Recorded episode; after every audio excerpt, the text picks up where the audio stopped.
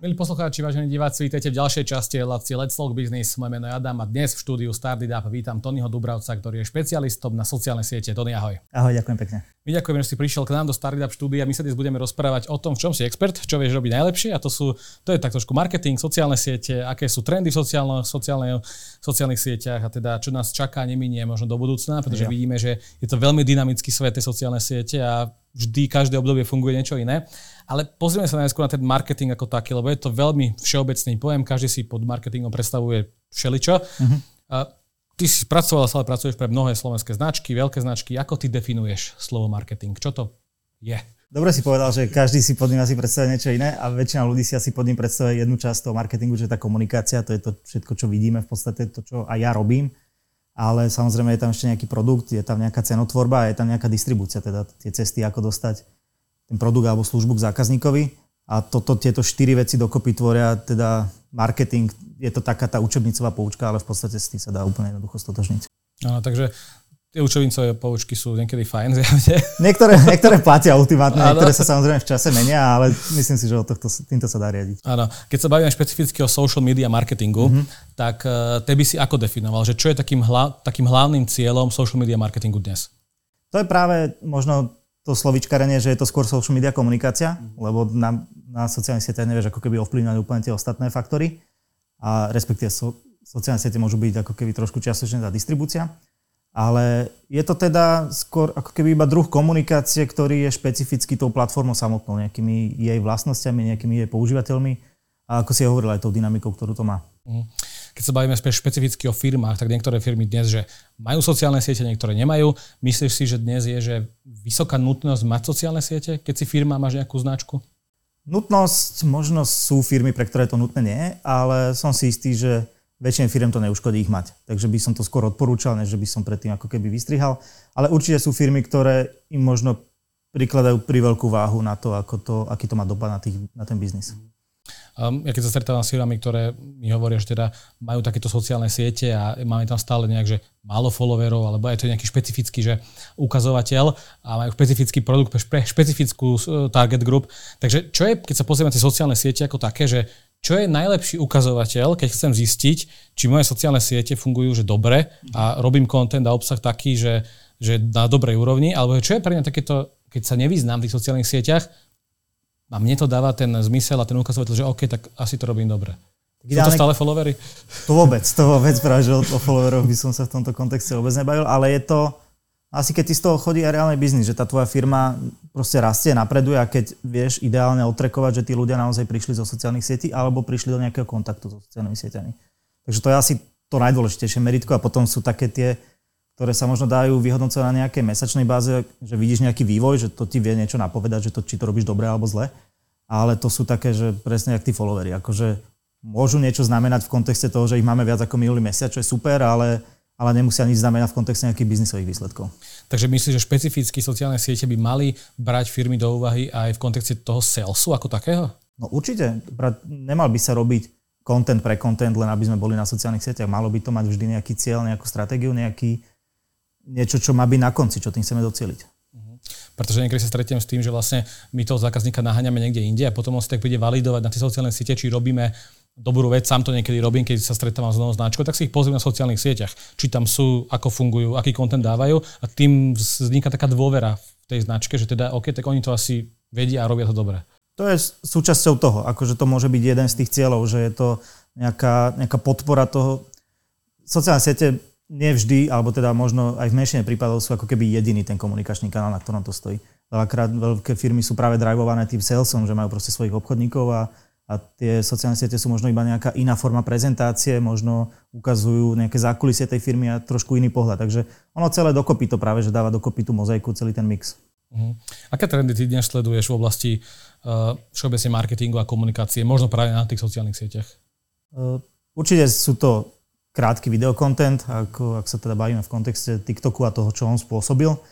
Uh, on zo sebou priniesol veľký trend uh, používania hudby v kontente a práce s hudbou. To tu v podstate nebolo nikdy nejako uchopené, okrem samotných ako keby hudobných videí, čo je obrovsky zaujímavé. Uh, samozrejme iný spôsob konzumácie toho obsahu, tým, že je fullscreenový, tým, že sa zrazu scrolluje dolu a nie do bokov. To boli veci, ktoré sme dovtedy nepoznali. Ale čo zo sebou ešte priniesol, tak je ako keby dôraz na kvantitu toho obsahu. Že kedysi pár rokov dozadu bolo také, že radšej menej obsahu, ale dobrého. Aby ale sme teraz, nespamovali. Aby sme nespamovali a na čo budeme robiť slabý obsah, len aby sme robili.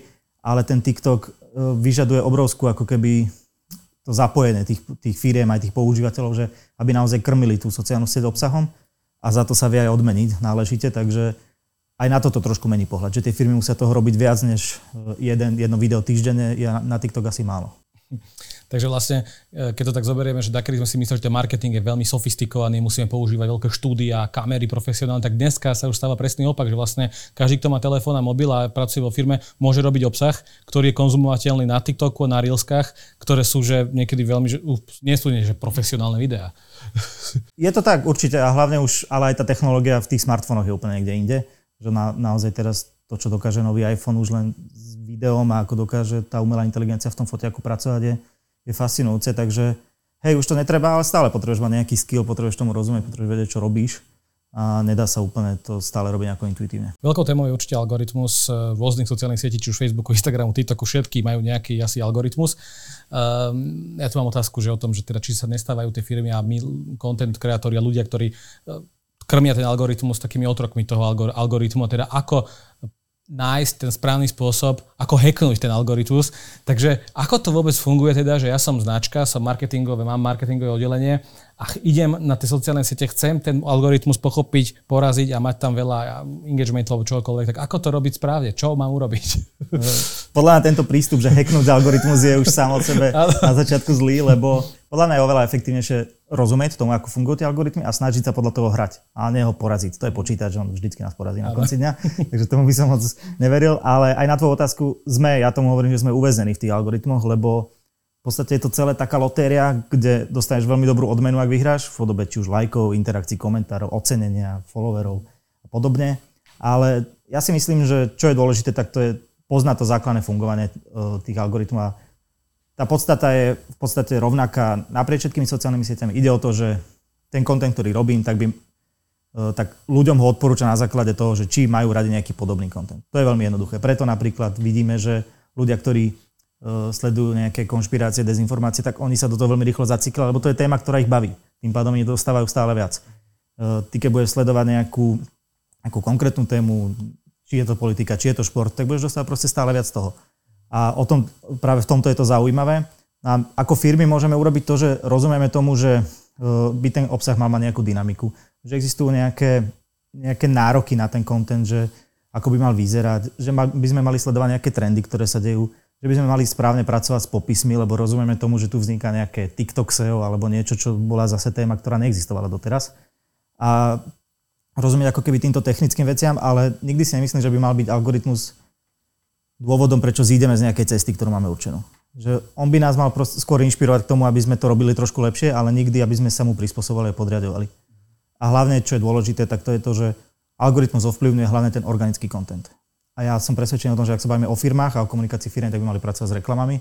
A tam už je to, tam sa v podstate dá poraziť ten algoritmus, lebo si to zaplatíš. Ale ako keby hrať sa s algoritmom a snažiť sa nájsť niekde nejakú medzeru alebo niečo, čo nikto neurobil, tak to je skôr vecou pre, to možno influenceri viac riešia, ktorí neinvestujú do tej reklamy, ktorí robia proste iba ten content. E, platí stále tá rovnica, že ak chceš byť viditeľný a tlačený na tým algoritmom, musíš krmiť tú sociálnu sieť peniazmi, že musíš tam dávať peniaze do toho? Alebo stačí len dobrý content? Myslím si, že vo všeobecnosti stačí dobrý content, ale treba sa zmieriť s tým, že nie každý kontent je rovnako dobrý a môže sa stať, že ho nepridáš v rovnakom čase, proste nejaká konštelácia hviezd bude úplne iná a nemusí ti aj rovnaké video fungovať e, rovnakým spôsobom. Na TikToku je to výborné vidieť, môžeš jedno video pridať aj 2-3 krát a vždy bude mať iné výsledky, pretože je tam tak veľa tých faktorov, ktoré to ovplyvňujú a práve preto ja si myslím, že poraziť algoritmus je zbytočne spálená energia, o čo sa snažíš že radšej si rob tú svoju cestu, snaž sa to robiť čo najlepšie, e, aj technicky to vylepšovať, aj obsahovo, aj sledovať nejaké feedbacky tých ľudí a tomu sa prispôsobovať a vždy to nejaké výsledky dosiahne. A tá reklama je nástroj na to, aby si to trošku urýchlil.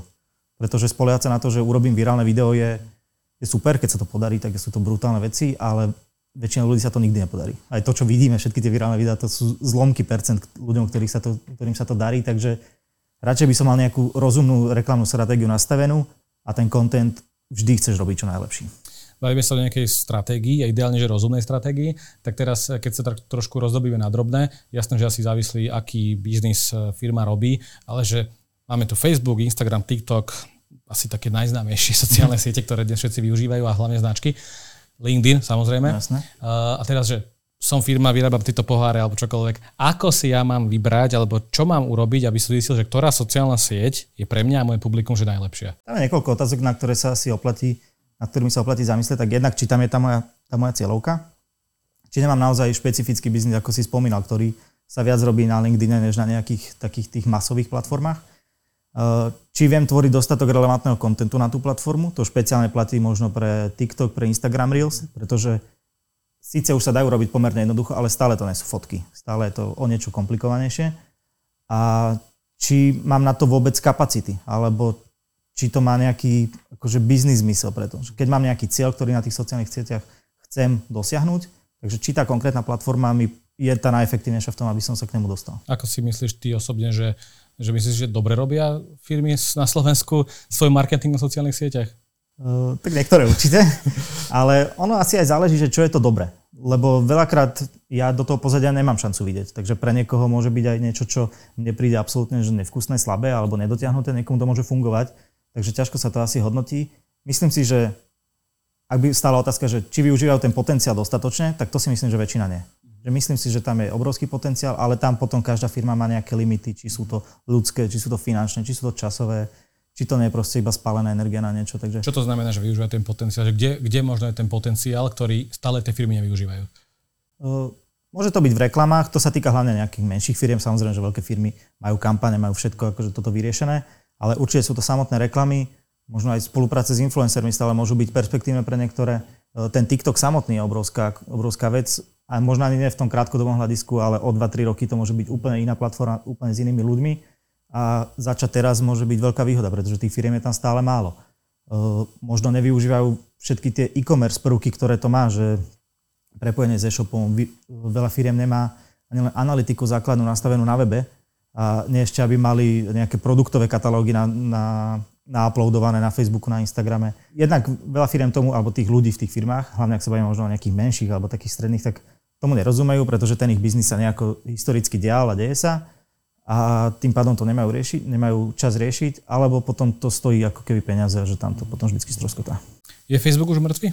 Určite nie. Teraz, uh, teraz vyšiel nový report za posledný kvartál minulého roka a mali, mali super čísla. Narastli vo všetkých ukazovateľoch, takže aj v používanosti, aj v počte používateľov. Myslím, že aj revenue, to som si neúplne istý, ale boli to veľmi pozitívne správy a aj, aj na akciách sa to prejavilo. Takže ten to, čo počúvame všade, alebo nie všade, ale veľa sa hovorí o tom, že ten Facebook, že ja už kašlem na to, lebo tá cieľovka je trošku inde, už a idem radšej na ten Instagram, TikTok, že stále je to také, že taký mýtus, ale... Je to podľa nás strašne subjektívne. Že akože ja si to môžem myslieť, lebo mm. mňa na tom Facebooku nič nezaujíma, ale zase na druhej strane je tu nejaký globálny trend, sú tu nejaké, uh, treba myslieť aj na to, že firmy sú posadnuté komunikáciou na mladých. Ale na tom Facebooku je stále veľa tých starších, ktorí aj majú peniaze, aj, aj sú ochotnejší klikať na reklamy, tým pádom vedia prinášať tie výsledky, takže, takže možno je to o tomto, že veľa ľudí chce byť, veľa firiem sa strašne riadi tým, že chcú byť cool, že chcú robiť niečo, čo tí mladí ocenia, to je presne ten TikTok a preto sa tam hrnú, preto to skúšajú, robia pár videí a nik- potom prestanú, lebo je to proste náročné. Kým radšej mohli mať uh, pomerne dobré výsledky na Facebooku, keby to prispôsobili tým reáliám. Že veľakrát uh, sa skôr tie firmy riadia tým, čo by chceli, než tým, čo je naozaj pravda keď sa bavíme teraz že o Instagrame versus TikTok, tak naozaj Facebook, ktorý vlastne, teda Meta, ktorá vlastne je Instagram, tak uh, začína ten algoritmus začal prispôsobovať kvôli tomu TikToku tak, že tie krátke reelska, tie videá, že naozaj tlačí do popredia, lebo ten TikTok začína mať, myslím, že v Spojených štátoch podľa tých štatistík je to, že už medzi mladými ľuďmi, že najpoužívanejšia sociálna sieť TikTok, tak uh, to super nie, že Instagram versus TikTok, tak ako to ty vnímaš, ako to ty vidíš? No, ľudia sa na to stiažujú, že sa mení Instagram na TikTok a že kopíruje, ale zase treba si povedať to, že to je Meta je obrovská firma, ktorá má nejakú zodpovednosť aj voči sebe a jednoducho musí reflektovať tie trendy, ktoré sú a ten trend je jasný. Keď sa to ľuďom, ktorí majú radi fotky na Instagrame, nepáči. Takže vnímam to úplne prirodzene. Myslím si, že aj Facebook algoritmus, alebo teda ten meta algoritmus sa extrémne zlepšuje, lebo je pod tlakom prirodzene, takže, takže za mňa je to iba pozitívne. Ale hovorí sa, že tento rok by mali zase trošku na Instagrame sa vrátiť tie fotky, pretože naozaj ten backlash od ľudí bol pomerne nepríjemný. ale nemyslím si, že zase Reelska pôjdu do, do úzadia, že to určite nie. A hlavne si myslím, že ľudia ako náhle začnú tie Reelska, že ich skúsia urobiť, tak vidia, že to má oveľa zaujímavejšie výsledky, že sa vlastne naučili nejaký nový skill, to je úplne super. Aj ten content je zaujímavejší. A ono to nie je tak, že sa tu robia nejaké zmeny len preto, aby sa robili. To sa robia preto, že ľudia to tak používajú, tie sociálne siete. Aj keď možno ja subjektívne nie, ale treba myslieť na to, že ja nie som pupok sveta. ak teraz uh, mám nejakú značku a firmu a vyberiem si teraz svoju sociálnu sieť, že napríklad ten Instagram, mm-hmm. tak ako si môžem nastaviť v tom samotnom kontente ten, ten mix, že teraz fotky, reelska, storička, že ako pristupovať k tomu, že má niečo pre mňa, že OK, najväčšiu hodnotu 80% robí reelska, lebo teraz to je sexy, no, potom nejaké fotky a potom neviem čo, hashtagy, neviem čo funguje najlepšie. Čiže keby si to vedel takto nejak prioritizovať toto práve možno aj, aj súvisí s tým, ako fungujú tie algoritmy, lebo napríklad algoritmus Reels je úplne, no nie úplne, ale je výrazne iný, ako je algoritmus príspevkov vo feede alebo v stories. Mm-hmm. Kým do feedu a do stories tvoríš príspevky, ktoré majú osloviť to publikum, ktoré máš, tak Reelska sú, ten algoritmus funguje tak, aby ťa odporúčal novým ľuďom. To znamená, že ak ti záleží na nejakom raste, tak tie Reelska sú veľmi dobrá voľba, lebo sú fakt, že rastová taktika výborná.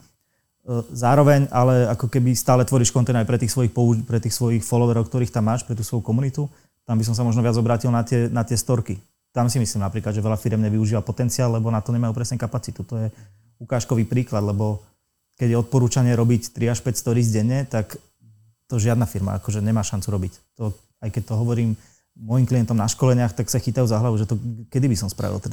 Akože každý deň 5 stories, že to je neskutočné, to môžu influenceri robiť že oni na to majú čas, lebo je to ich práca, ale, ale to je napríklad niečo, kde by som sa skôr zameral na prácu s tou komunitou a Reelska sú niečo, kde viem oslovať stále nových a nových ľudí.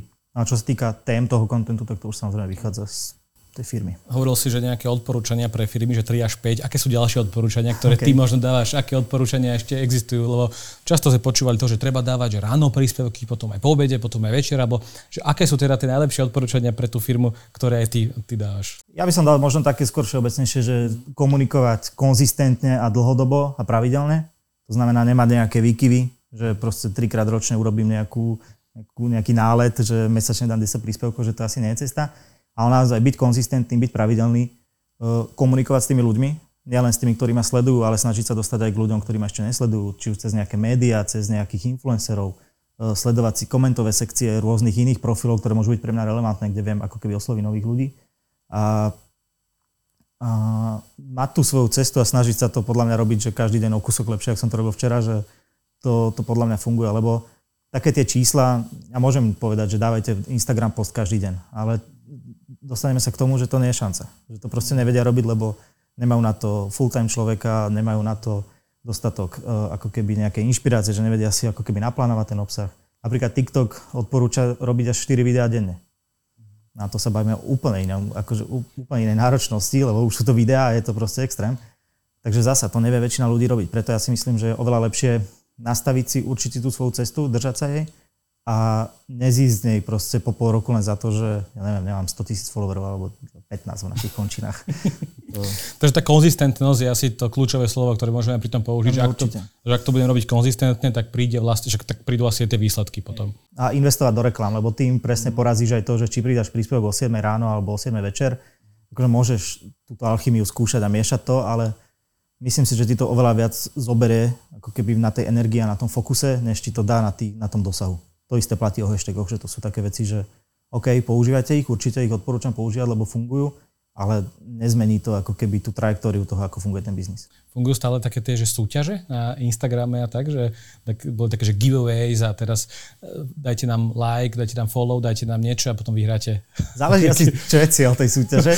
Bohužiaľ, väčšinou je ten cieľ nazbierať followerov. To si myslím, že je absolútne zlý cieľ. Si že bohužiaľ, áno. Áno, hej. Že to je podľa mňa zlý cieľ, lebo potom sa robia súťaže o o iPhony, MacBooky, proste veci, ktoré samozrejme každý chce vyhrať, ale nemajú nič spoločné s tou značkou. Takže tá motivácia je zlá. Ale mali sme tu takých ľudí, ktorí toto robili aj na slovenskom trhu a dosť narastli potom. K tomu sa môžem dostať, lebo to sú, tak, to sú také tie organizované súťaže, kde je viacero profilov zapojených. To je podľa mňa, to by malo byť trestné, pretože tam pre tú značku, ktorá dostane, oni dostanú do, tých, do toho directu nejakú ponuku, že budete mať strašný reach, ja neviem, za 500 eur ale tá značka nevie ovplyvniť v podstate, akí influenceri sú do toho zapojení, aké iné značky. Takže aj keď im z toho pribudnú followery, tak nevedia, či sú tam kvôli im, alebo kvôli inej značke, alebo kvôli influencerovi, alebo iba kvôli tej výhre. Takže to sú proste vyhodené peniaze. 500 eur je celkom solidný peniaz, a hlavne pre malé firmy, s ktorým sa dá robiť aj niečo zmysluplnejšie. Takže keď robiť súťaž, tak ja by som to odporúčal buď novým prevádzkam, produktom, ktoré sa potrebujú dostať k nejakej prvej várke zákazníkov. To je podľa mňa zaujímavá cesta. Alebo potom robiť súťaže o nejaké také tie darčekové predmety, ale nie v zmysle, že tričko s logom, ale eh, ja neviem, napríklad sme robili pre jednu značku ešte dávnejšie spoluprácu s inou slovenskou značkou, ktorá vyrába legíny. A to znamená, že keď niekto vyhral tie legíny, tak vždy, dokým ich bude nosiť, tak bude mať pripomienku na tú značku že ako keby podporuje to nejaké to, nejaké to spojenie s tým dlhodobé. Alebo sme robili pre, pre značku vína, bola to, bol taký v podstate merch, boli poháre, ktoré mali také risky, že dobrý deň, zlý deň a ani sa nepýtaj. Bolo to mega vtipné a keď, si, keď to niekto vyhral a o pol roka si do toho nadal akékoľvek iné víno, tak stále tam videl proste to, od ktorého to vyhral. Že v tomto je to podľa mňa oveľa zaujímavejšie, že snažiť sa aby som z toho dostal niečo iné, než len followerov. Followery sú maličko, aj, aj tak väčšina potom odíde. Čo už dnes naopak, že absolútne na sociálnych sieťach nefunguje, čo možno fungovalo pred rokom, dvomi, tromi? Neviem si asi takto vybaviť, že čo by to mohlo byť, pretože ono sa to aj veľakrát mení. Hlavne aj mladí ľudia sú v podstate aj celkom posadnutí tým, že vracajú tie staré trendy do, do prítomnosti, takže neviem, že či je niečo, čo úplne už je off. Asi tak, akože, ale to je skôr taká spoločenská vec, že asi... Reťazovky. Nejaká, reťazovky samozrejme, to, to našťastie, ale možno také, že sexistická reklama a takéto ako keby prvoplánové veci, že to si myslím, že už je v úzadí, našťastie, ale stále som si istý, že by to veľa ľuďom prišlo vtipné. spomenuli sme už influencerov, je influencer marketing stále silný, že e, sú tam nejaké trendy, ktoré vidíme, lebo sú značky, ktoré si platia, že influencerov a teraz budem dajú nejaký kódik, kde môžu trackovať, teda, či z toho influencera prišiel nejaký sales alebo nie. Že teda, akú budúcnosť majú influencery na sociálnych sieťach? Asi ešte stále veľkú, e, pretože je to, je to dobrý kanál, ak aj nie na tie predaje, čo týchto spoluprác, ktoré si spomínal s nejakým kódom, alebo kde sa reálne trekuje ten výkon, je zatiaľ maličko, lebo to si málo kto zoberie na triko. Ale aj čo sa týka toho, toho Evernessu, ktorý vedia priniesť, lebo mám strašne veľa followerov. Tým pádom ten dosah tam je a v tomto to dáva zmysel. Ale podľa mňa, nemyslím si, že sa tam stane nejaká radikálna zmena, pretože vidíme, že aj a ľudia, ktorí v podstate neboli influenceri na začiatku, napríklad ľudia z nejakých mass médií, tak ako náhle prídu na Instagram, tak sa z nich tí influenceri stanú, že tie ponuky im začnú chodiť. Je podľa teba, že uh, ako je, je to otázka dopytu, ponuky a samozrejme vývoja trhu, ale že čo sa stane s tými cenami, pretože čo vieme a čo sa ve, hovorí, a teda asi je to aj reálne, však spolupracujem, e, teda e, rozprávam sa so značkami, tak niektorí influenceri, že 10-15 tisíc eur za jeden post, za pár storiek, že toto sú ceny, ktoré, že keby dali možno do iného typu marketingu, že by mohli mať niečo lepšie. Že ty to považuješ že, že vyho- za vyhodené peniaze alebo nie? Asi paušálne by som to nepovedal. Určite sú influencery, kde keď mu dáš 10 tisíc, tak sa ti to vráti. Uh, neviem, akože ja som nepočul o takom prípade, ale verím, že to môže byť. Ale skôr, to už sú možno také tie, ja už tomu hovorím, že to už oni prerastli do kategórie takých celebrít.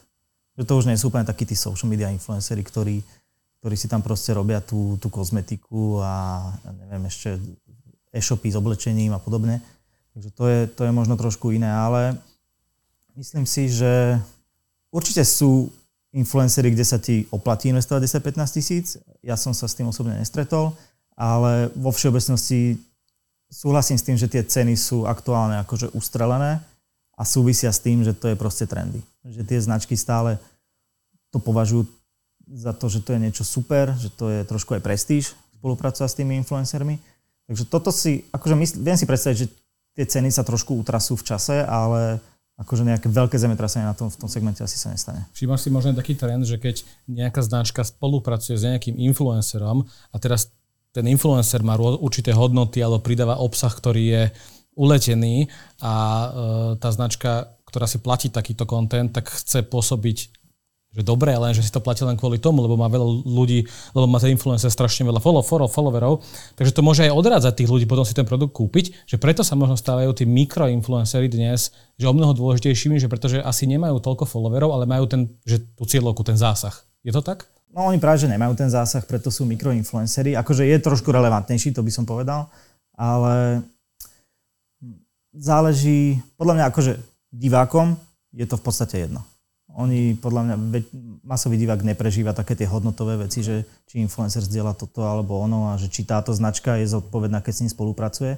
Ja si myslím, že masový divák ide buď po tej zlave alebo po tom produkte, ale ideálne, keby bolo stále viac značiek, ktoré ako keby sa tomu aj prispôsobujú, že, že nejdú do tej spolupráce iba kvôli tým followerom, lebo to je taká metrika, ktorá akože vyzerá super, asi v niektorých konkrétnych príkladoch vie aj priniesť nejaký výkon, ale zase na druhej strane... Prečo to nie je také, že naháňať sa za followermi je že dobre. Teda, že je zle. No, lebo to nič to neznamená v podstate. Pre teba ako firmu znamená to, že zarába, že ti chodí nejaký biznis. A to nemusí automaticky korešpondovať s počtom followerov. Môžeme followerov aj 16 tisíc, ale urobíš 30 objednávok mesačne, vymýšľam si. Takže nemusí to, nemusí to korelovať. Takže podľa mňa tvoj cieľ by mal byť radšej urobiť ten biznis akýmkoľvek spôsobom, akým sa to dá, než teraz sa chváliť niekde, že mám toľko a toľko followerov. Keď ich máš a zároveň sa ti darí, to je absolútne super, to akože nikto nespochybňuje, ale nemalo by to byť motivácia, nemalo by to byť ani cieľ tej social media komunikácie. To by mal byť dôsledok, by som povedal. Že robíš to dobre, e, darí sa ti, si úspešná firma, tak máš pochopiteľne veľa followerov. A, a keby si si mal ty vybrať teraz, že nejaké sociálne siete, kde by si určite, že bol a že musíš tam byť, aby si bol úspešný alebo aby si predal, že čo by to bolo? Bol by to ten TikTok a ten Instagram, že také top priority? Alebo to záleží od toho, čo asi predávam a aká cieľovka, akú cieľovku to je, Hej, to je veľmi špecifické. Ten TikTok by som asi v tejto chvíli ešte nespájal úplne s nejakým biznisovým potenciálom okay. u nás. U nás nie sú ani reklamy na TikToku stále, čo je tiež nejakým spôsobom prekažka ešte. Uh, takže Instagram je asi dnes tá hlavná platforma pre toho masového diváka. Aj, asi aj výkonová, ale za mňa je zaujímavý LinkedIn, skôr ale pre nejakú ako keby takú tú osobnú komunikáciu, že pre podnikateľov, ktorí tým chcú ako keby podporiť to povedomie o tej svojej firme alebo o tej svojej práci. Myslím si, že tak vzniklo veľa, veľa zaujímavých príbehov, ktoré ako keby, že možno majú nejaký B2B produkt alebo niečo, kde im ten LinkedIn vedel veľmi dobre pomôcť. Takže záleží to určite prípad od prípadu, ale, ale myslím si, že napríklad nedocenený je v tomto prípade LinkedIn. A k tomu som sa chcel dostať, že to je vlastne veľmi špecifická sociálna sieť a dokonca tam aj to členstvo stojí, že pomerne dosť veľa Hej. peňazí, to premium, LinkedIn premium. Uh, takže dá sa cez LinkedIn robiť, že mm, takto, čo, čo tam funguje? Pretože asi na LinkedIn nebude fungovať taký obsah, ako funguje na Instagrame a na, na TikToku, lebo tá komunita, ktorá to LinkedIn je, je trošku že sofistikovanejšia, by som povedal. Dokonca na tom LinkedIne tie dezinformácie a konšpirácie ani zatiaľ nie sú, alebo som sa s tými nestretol. Či na, sú, na, Slovensku, sú? na slovenskom LinkedIne nie sú, ale keď sa dostaneš na český, okay. tak tam, tam už to je, tam už sa to dostáva. Uh, ja si myslím, že áno, tá cieľovka je stále sofistikovanejšia, než, než možno na Facebooku, to s tým sa, to sa si zhodneme, ale nemyslím si úplne, že, že je nejaký content, ktorý by vyslovene na, na ten LinkedIn nepatril. Ja už som tam videl zábavné videá, videl som tam osobné veci, ktoré sa absolútne netýkajú práce. Niektorí ľudia tvrdia, že, že TikTok je o biznise, či LinkedIn, pardon, že je o biznise. Ja si to úprimne nemyslím. Myslím, že LinkedIn je tak ako iná platforma o ľuďoch, a to je práve super, lebo tým, že na tom LinkedIn vystupuješ za seba, tak máš okamžite výhodu oproti tomu, keď vystupuješ za nejakú značku. Pretože ľudia chcú na sociálnych sieťach sledovať iných ľudí. Nechcú sledovať značky, nikto nechce sledovať značky. Preto aj hovorím o tých followeroch, že to je proste blbosť, lebo ľudia chcú sledovať, preto majú influencery veľa followerov, lebo ľudia chcú sledovať iných ľudí. Chcú sledovať kamošov, chcú sledovať niekoho, kto ich inšpiruje nejako, to značka väčšinou nedokáže. Takže toto je výhoda toho LinkedInu, že si tam ty, a tým pádom ľudia chcú sledovať teba a idú za tebou, že nie, nie je to proste, nedostanú sa k tebe náhodou, nedostanú sa k tebe cez nejakého iného influencera a podobne, že je tam ako keby ten väčší priamy záujem a čo sa týka toho kontentu, ako hovorím, že za mňa je to úplne OK, keď tam človek zdieľa aj nejaké svoje osobné veci, nejaké svoje hobby, pretože je to nástroj na, nejakú, na nejaké budovanie osobnej značky a osobná značka už teraz názvu je osobná a to nie je iba práca. Akože osobnosť človeka nerobí iba to, čím sa živí. Má LinkedIn nejaký že špecifický algoritmus, ktorý treba sledovať? Uh, sú tam nejaké špecifika, ale v podstate funguje zasa takisto. Keď ty dáš content, ktorý sa ľuďom páči, tak ťa bude odporúčať stále ďalej. To je veľmi jednoduché. Sú tam takisto nejaké hashtagy, nejaké odporúčania, ale to sú všetko také veci, ktoré si musíš vyskúšať. Skôr tam fungujú veci, fungujú príspevky, ktoré majú nejaký dlhší popis, čo je možno špecifikum oproti napríklad Facebooku. Ľudia tam majú radi samozrejme, a to zase platí všade, že keď je nejaký príspevok, kde je tvár, alebo človek, tak proste to vždy funguje lepšie, než keď je tam produkt. To je opäť prirodzené, takže ten algoritmus je v podstate taký istý, že čím viac sa ten obsah páči, tým viac sa doručuje ďalej. Čo je možno iné oproti ostatným sociálnym sieťam je to, že keď napríklad dám tebe na príspevok, že like, tak vlastne môjim followerom na tom LinkedIn sa zobrazí, že som dal tebe like. Že vlastne takto sa dostávajú aj moji tí ľudia, ktorí ma sledujú k iným ďalším ľuďom, potenciálne zaujímavým, pretože keď mňa zaujíma tvoj content, tak pravdepodobne aj tí moji followery Áno. to budú akceptovať a ťa môžu sledovať. Hej, akože táto logika funguje všade, len tuto je to super to, že kedy si to mal Facebook. Áno, Takisto fungoval, že keď si ty reagoval s niečím, tak to ukázal tvojim priateľom. Hej, a toto je na LinkedIn a myslím si, že to je výborné, že ako náhle ten algoritmus eh, vyhodnotí, že to môže byť pre toho človeka zaujímavé, tak mu to dá aj takýmto spôsobom. A práve preto je LinkedIn zaujímavý ešte stále s tým organickým dosahom. Pretože on ťa vlastne na základe veľmi jednoduchých vecí dokáže dostať k ľuďom, ktorých ty nemáš v priateľoch, ktorí, sú, ktorí ti zrazu ten reach dostanú niekam úplne inám.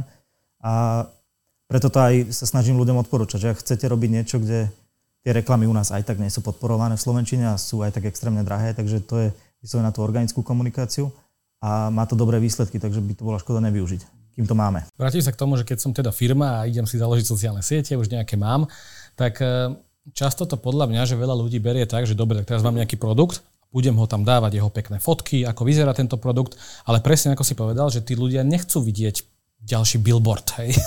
Oni chcú vidieť možno niečo viac. Že ako by mohla tá, ako by mala firma pristupovať k tomu, že mám síce nejaké pekné produkty, ale ako o nich komunikovať na tých sociálnych sieťach tak, aby boli zaujímavé pre tú masovku a pre tú širokú verejnosť. Opäť záleží asi od produktu, ale určite by som minimálne sa zamyslel nad tým, ako ho ukázať v praxi pri používaní, ako tam ideálne dostať človeka aj z jeho tvárov, nie iba ruky. To je vždy zaujímavé.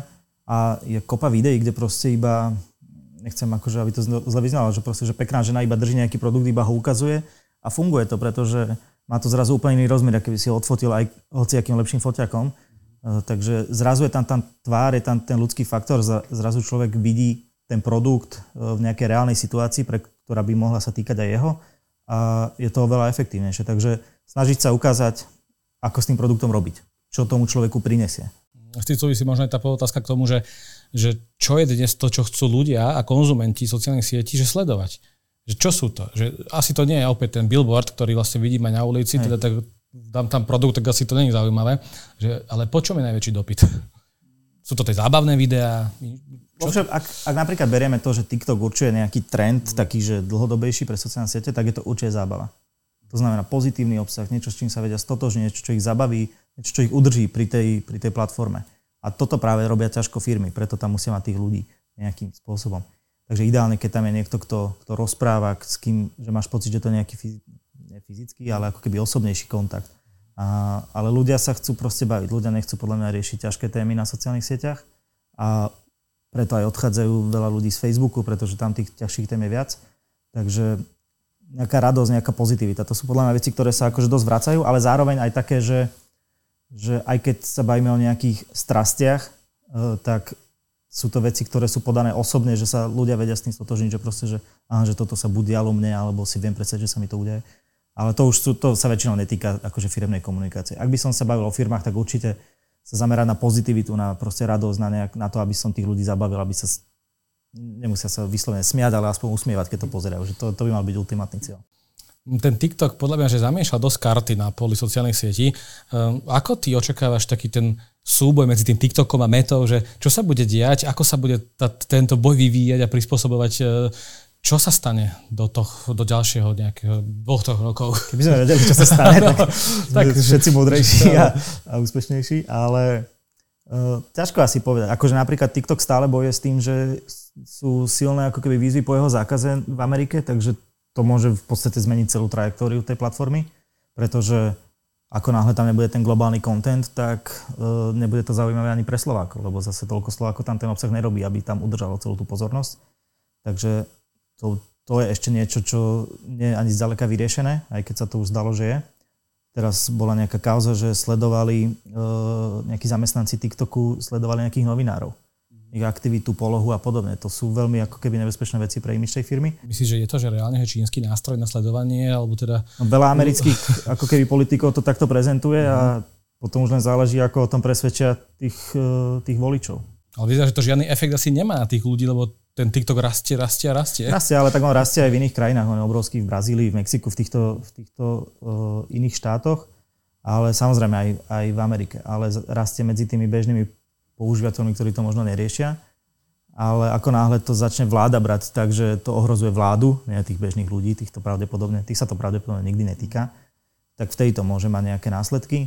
No a Meta z toho samozrejme by v tom prípade profitovala, ale dovtedy ja som taký, že ja držím tej mete, mete palce, pretože ja si myslím, že je to niečo, čo v podstate mne ako 30-ročnému človeku zmenilo život. je to tak, že Facebook svojho času tiež bol revolučný a nemyslím si, že by mal skončiť ako úplne že nekúl vec, ktorú nikto nechce používať. Myslím si, že má stále potenciál, má obrovské zdroje na to, aby sa niekde dostal ešte. Ale svojho času Facebook, respektíve už teda Meta bola Mark Zuckerberg v americkom senáte vysvetloval pred, pred kongresmanmi presne to vlastne, za čo obvinujú teraz TikTok, že, že strekuje ľudí a sleduje ich a tak. Čiže eh, má to aj svoje rizika, ale že aké sú najväčšie rizika sociálnych sietí? Tam je dôležitá tá transparentnosť, to, pretože celý aj to vypočúvanie tým senátom vtedy bolo o tom, že oni nerozumeli tomu, ako tie sociálne siete fungujú. Oni sa opýtali, to bolo veľa videí, oni sa opýtali elementárne otázky, ktoré on ani, on ako proste človek, ktorý je geek technologicky, on ani na to nevedel odpovedať, pretože mu to prišlo, že absurdné, že sa niekto niečo také pýta. Takže aj v tom je problém, že tie sociálne siete musia byť transparentné, musí byť jasné, čo sa deje s tými dátami. Je tu veľa ako keby snách e, obmedziť sledovanie dát a zber dát, však aj Google sa to týka, e, Apple urobil nejaké zmeny, ktoré, ktoré poznačili aj Facebook, takže toto bude zaujímavé. Ale samozrejme potom sú to tie, tie konšpirácie a tieto veci, ale tam si myslím, že tie platformy nemajú ani spôsob, ako zasiahnuť, že to je skôr na štátoch. No a práve to dostávame k tej téme, tej regulácie sociálnych sietí, pretože práve ten algoritmus, ktorý sme spomínali Mety, dosť tak trošku keby nahrával týmto konšpiračným teóriám a všet, všetkému tomu zlu, čo sa deje na sociálnych sieťach, pretože ako sme sa bavili, že keď ja som v nejakej bubline, tak ten Facebook mi to, mi to dáva, tam ukazuje tú bublinu a vlastne potvrdzuje moje narratívy, ktoré si myslím a neukazuje mi iné. Že vlastne veľa, veľa kritiky bolo aj práve na Betu a na iné, iné sociálne siete, ktoré vlastne tým ľuďom to ponúkali to, čo si mysleli.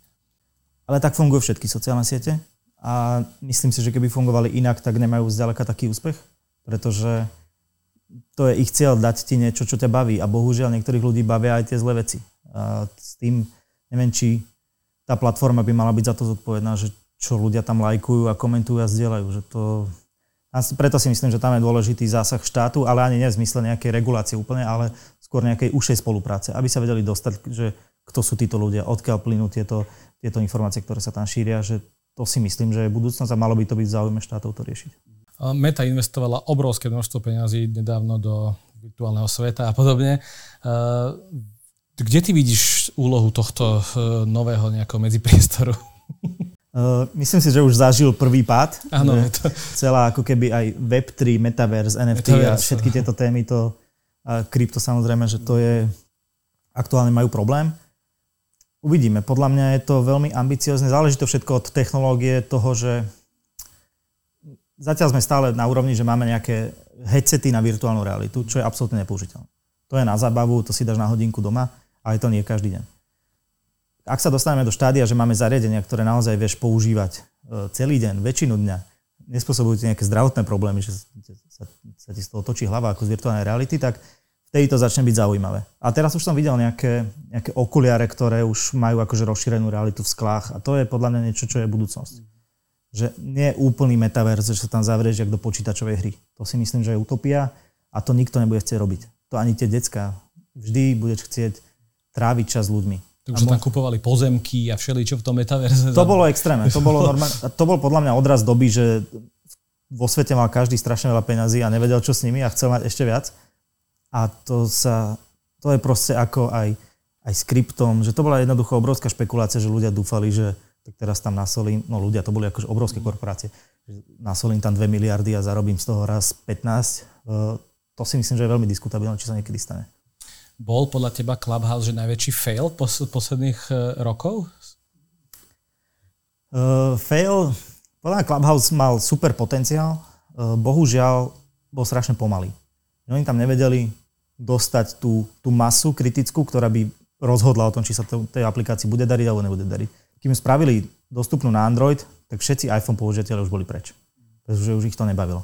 Pretože vlastne rýchlo sa, to, čo sa tam dialo, bolo rýchlo repetitívne, tie funkcie, akože nahrávanie tých rooms a podobne, že to tam nebolo v tej, v tej chvíli a že vlastne ľuďom sa to veľmi rýchlo presítilo. Ja mám taký názor, že minimálne na Slovensku, že ten Clubhouse pochovali influencery, pretože tam prišli uh, a začali si robiť tie rooms o ničom, ale tým, že mali strašne veľa followerov, tak tam vlastne zobrali všetku tú pozornosť a tým pádom, keď máš ty svoju rooms, ktorú chceš robiť možno o nejakej zaujímavej téme a máš tam 30 poslucháčov, tak ťa to veľmi rýchlo prejde. To je ako robiť podcast pre 30 ľudí, že Nebolo to aj tou pandémiou, že vlastne, keď sme sa všetci tak uzavreli, vtedy to narastlo a potom, keď skončila pandémia, takže a, Clubhouse už. Ja si myslím, že upadol ešte skôr, než skončila ano. pandémia, ale áno, bol to určite jeden z faktorov, že na začiatku to bolo vzácne, lebo si bol stále doma tak, a mal si zrazu nový impuls, že úplne zábavku a ľudia tam trávili hodiny a hodiny, ale bolo to proste stále iba pre tých early adopters a nedostalo sa to k tým ľuďom, ktorí reálne rozhodujú o tom, jak sa to používa.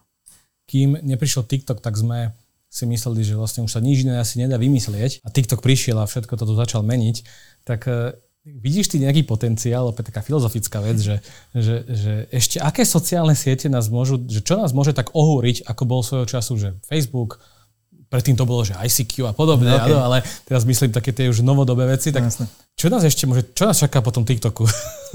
Stále budú vznikať nejaké sociálne siete, ako je teraz Big Reel napríklad populárna, ale to sú minoritné mini aplikácie v kontexte TikToku alebo Mety, že to je, to je proste kvapka v mori. A, takže to bude stále vznikať a potom, ale väčšina ich samozrejme stroskota na tom, že to bude nevedia zmonetizovať alebo ich niekto vykradne tú funkciu. Bežne sa to deje. A neviem si predstaviť, čo bude nové. Možno to bude súvisieť s nejakou to rozšírenou realitou alebo s niečím. Možno sa vrátime úplne k prapočiatkom, že sa budeme baviť už iba akože cez nejaké četovacie platformy, že nebudeme zdieľať obsah. Neviem, ale myslím si, že to je vec, ktorú pár rokov ešte riešiť nemusíme. Ak si len zoberieme to, že my sme pozadu oproti tomu, čo sa napríklad deje v Amerike, tak tam sa ešte nič také revolučné nedieje, takže máme určite dosť času. Keby si mal možno na záver poradiť teda firmám a podnikateľom, že taký návod, ako robíte sociálne siete, že dobre, tak spomenuli sme, že konzistentnosť, platiť trošku ten algoritmus, čo ešte by také mohlo byť? Alebo povedzme si, že keď budžety sú, alebo že podľa toho, že koľko máš, toľko daj, ako to funguje? Každý by chcel, aby, mu, aby som mu povedal nejaké číslo. Uh, neexistuje. Akože ja hovorím tak, že ak nemá firma žiadne skúsenosti s reklamou, tak nech dá toľko, koľko môže stratiť. Proste, že to je gamble na začiatku, lebo nemáš žiadne dáta, nevieš, od čoho sa odrazí. Vždy sa musíš naučiť na tej, na tej svojej praxi. Takže ideálne samozrejme, že koľko si môžeš dovoliť, toľko investuj a a uvidíš. Ale zase nie, že máš teraz niekde ušetrených 10 tisíc a vystrelaš to za mesiac. Že proste radšej si to rozdelím na tých 10 mesiacov po 1000 eur a viem aspoň porovnať mesiace proti, e, medzi sebou a podobne. Takže toto, ale čo by som odporúčil firmám, tak ideálne sa... Možno by som tiež tak filozoficky odpovedal a to je to, že začať tie sociálne siete aj používať ako užívateľ, ako konzument, a oveľa jednoduchšie sa ti potom aj pristupuje k tomu kontentu, pretože im porozumieš, že o čom sú. Pretože veľa firiem alebo podnikateľov im je proste hnusné sa vôbec na Facebook prihlásiť, lebo ich to otravuje, ale chcú tam robiť marketing. A potom nevedia, čo majú vyžadovať od agentúry, freelancera, od zamestnancov, nevedia proste, že čo majú robiť. A špecificky ten TikTok je napríklad tak špeciálny v tom, že ty tam musíš poznať kontext tej platformy, tú atmosféru, to, čo sa tam deje. To, čo Hudobné trendy možno. Aj trendy, ale aj proste veľa je tam vtipov, ktoré vzniknú iba na tom TikToku a ako náhle by si ich dal na Facebook, tak ich nikto nechápe, pretože ich nepo, nepočul. Takže musíš to strašne veľa aj používať, aby si sa to naučil, že čo to vôbec je. A nie, že e, však niekomu to dám, on mi to tam zaplatí a bude mať z toho biznis. To... Keď si ešte povedal, že, že vtipy na TikToku, tak pre veľa firiem to môže byť také, že ja mám serióznu spoločnosť, ja tu budem šaškovať na TikToku, je to tak, že, alebo, že tie produkty, ktoré sú také, že môžem si z nich robiť srandu a teraz e, šaškovať naozaj, tak fajn. Ale že čo také firmy, ktoré chcú byť na TikToku, ale nemajú taký produkt, alebo nevedia byť tak vtipné. Na. No, v Čechách je veľmi, jeden veľmi obľúbený profil. Tá firma je účtovná firma a robia brutálny kontent, veľmi obľúbený, už, už teda akože expandovali aj na Slovensko, aj na Slovensko sa im veľmi darí s tým kontentom. A oni vysvetľujú proste tie daňové veci, ale vysvetľujú to veľmi zaujímavým spôsobom, dynamicky, s veľmi ako keby priateľským prístupom. To je podľa mňa super ukážka toho, že ako sa to dá robiť. A, takže aj ťažká téma, ktorá je možno nudná, sa dá vždy vysvetliť zaujímavo. Keď ti niekto vysvetlí zrazu, že elementárny rozdiel medzi živnosťou a DPH, čo si akože vieš hoci kde načíta. A keď ti to niekto povie a ľudskou rečou ti to vysvetlí, tak to je, to je dobrý kontent. Ale je veľa rôznych konzultantských a podobne, ktorí si jednoducho robia možno srandu z toho, z tých mýtov, ktoré sa okolo nich šíria. Akože vždycky je tam ten spôsob a ja si práve myslím, že by to mala byť príležitosť ukázať aj takú tú odľahčenú tvár, než iba to, ten náš krobený biznis. Myslíš, že práve tieto vid, krátke video uh, formáty fungujú aj preto na tú mladú generáciu, že oni už že nečítajú správy, čítajú menej a že sa im nechcú čítať nejaké longformy a podobne a tú informáciu radšej získajú z nejakého 10 sekundového videa? Určite, určite, ale to si myslím, že zo sebou nesia nejaké riziko, eh, pretože aj ako sa teraz hovorí, že TikTok vlastne nahrádza, alebo nahrádza, je konkurenciou ako vyhľadávač pre, pre Google, tak to vie byť veľmi nebezpečné, pretože ako náhle si začneš informácie hľadať iba na jednej platforme, a, bude sa, a silou toho algoritmu sa k tebe budú dostať stále rovnaké informácie alebo veľmi podobné, tak sa môže veľmi rýchlo zacykliť ako keby v nesprávnom spektre tých informácií. Takže, takže áno, súvisí to s tým. Ľudia to chcú, teda mladí hlavne to chcú mať jednoducho, rýchlo, nechce sa im to čítať, nechcú, myslím, že takí úplne mladí, takí, že do tých 20 rokov nemajú ani radi, keď im dospeláci o niečo mudrujú a vysvetľujú, takže oni vlastne chcú byť úplne proti tomu. A, ale zasa aj oni raz dospejú a myslím si, že sa to nejako vykryštalizuje asi vždy tí mladí budú trošku iní. A treba myslieť na to, že aj preto sa na tých mladých komunikuje, pretože raz budú starší. To je vlastne ako McDonald, keď sa komunikovať presne na tých mladých, a teraz vidíme, že, že až teraz to má efekt, keď vlastne vyrástli, tak e, tí, tí čo mali tých rôznych šašov a podobne, no, tak jasne. to bolo presne cieľené na nich. Áno, áno, áno. Super, ďakujem ti veľmi pekne, bolo to inšpiratívne a ja prajem veľa šťastia. Toto bol Let's Business, uvidíme sa v ďalších častiach. Ahojte, čaute. Čaute.